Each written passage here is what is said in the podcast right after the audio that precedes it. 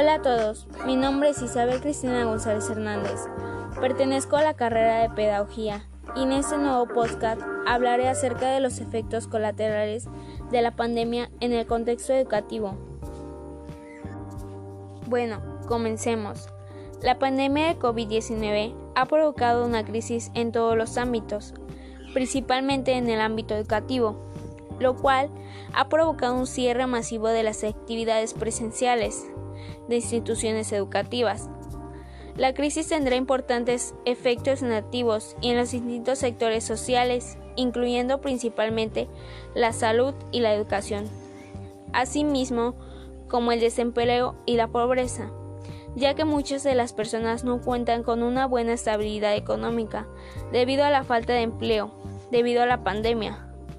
Todo cambio, principalmente en la educación, provocará la suspensión de clases y regresando a un modelo educativo online, en el cual no es favorable para todos, ya que algunos de los estudiantes y padres no cuentan con el conocimiento de las nuevas tecnologías. Para algunos será favorable, ya que tienen un buen manejo de ellos.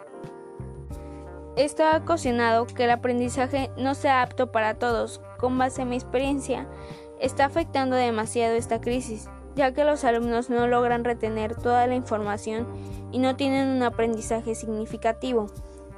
Espero que encuentren un nuevo método para poder tener un control de esto.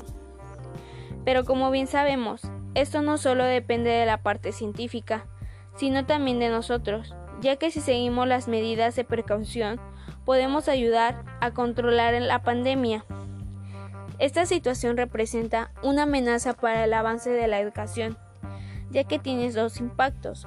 El primero, el cierre de la institución y el segundo, la economía y desempleo.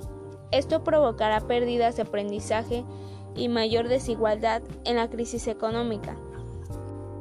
Una de las desventajas que ha provocado la pandemia en el ámbito educativo es que puede llevar a muchos niños y jóvenes a repetir o abandonar el ciclo escolar.